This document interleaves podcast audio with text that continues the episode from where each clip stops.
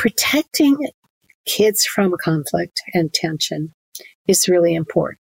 If you need to complain about your ex, go for it, but do it to your barber, to your friends.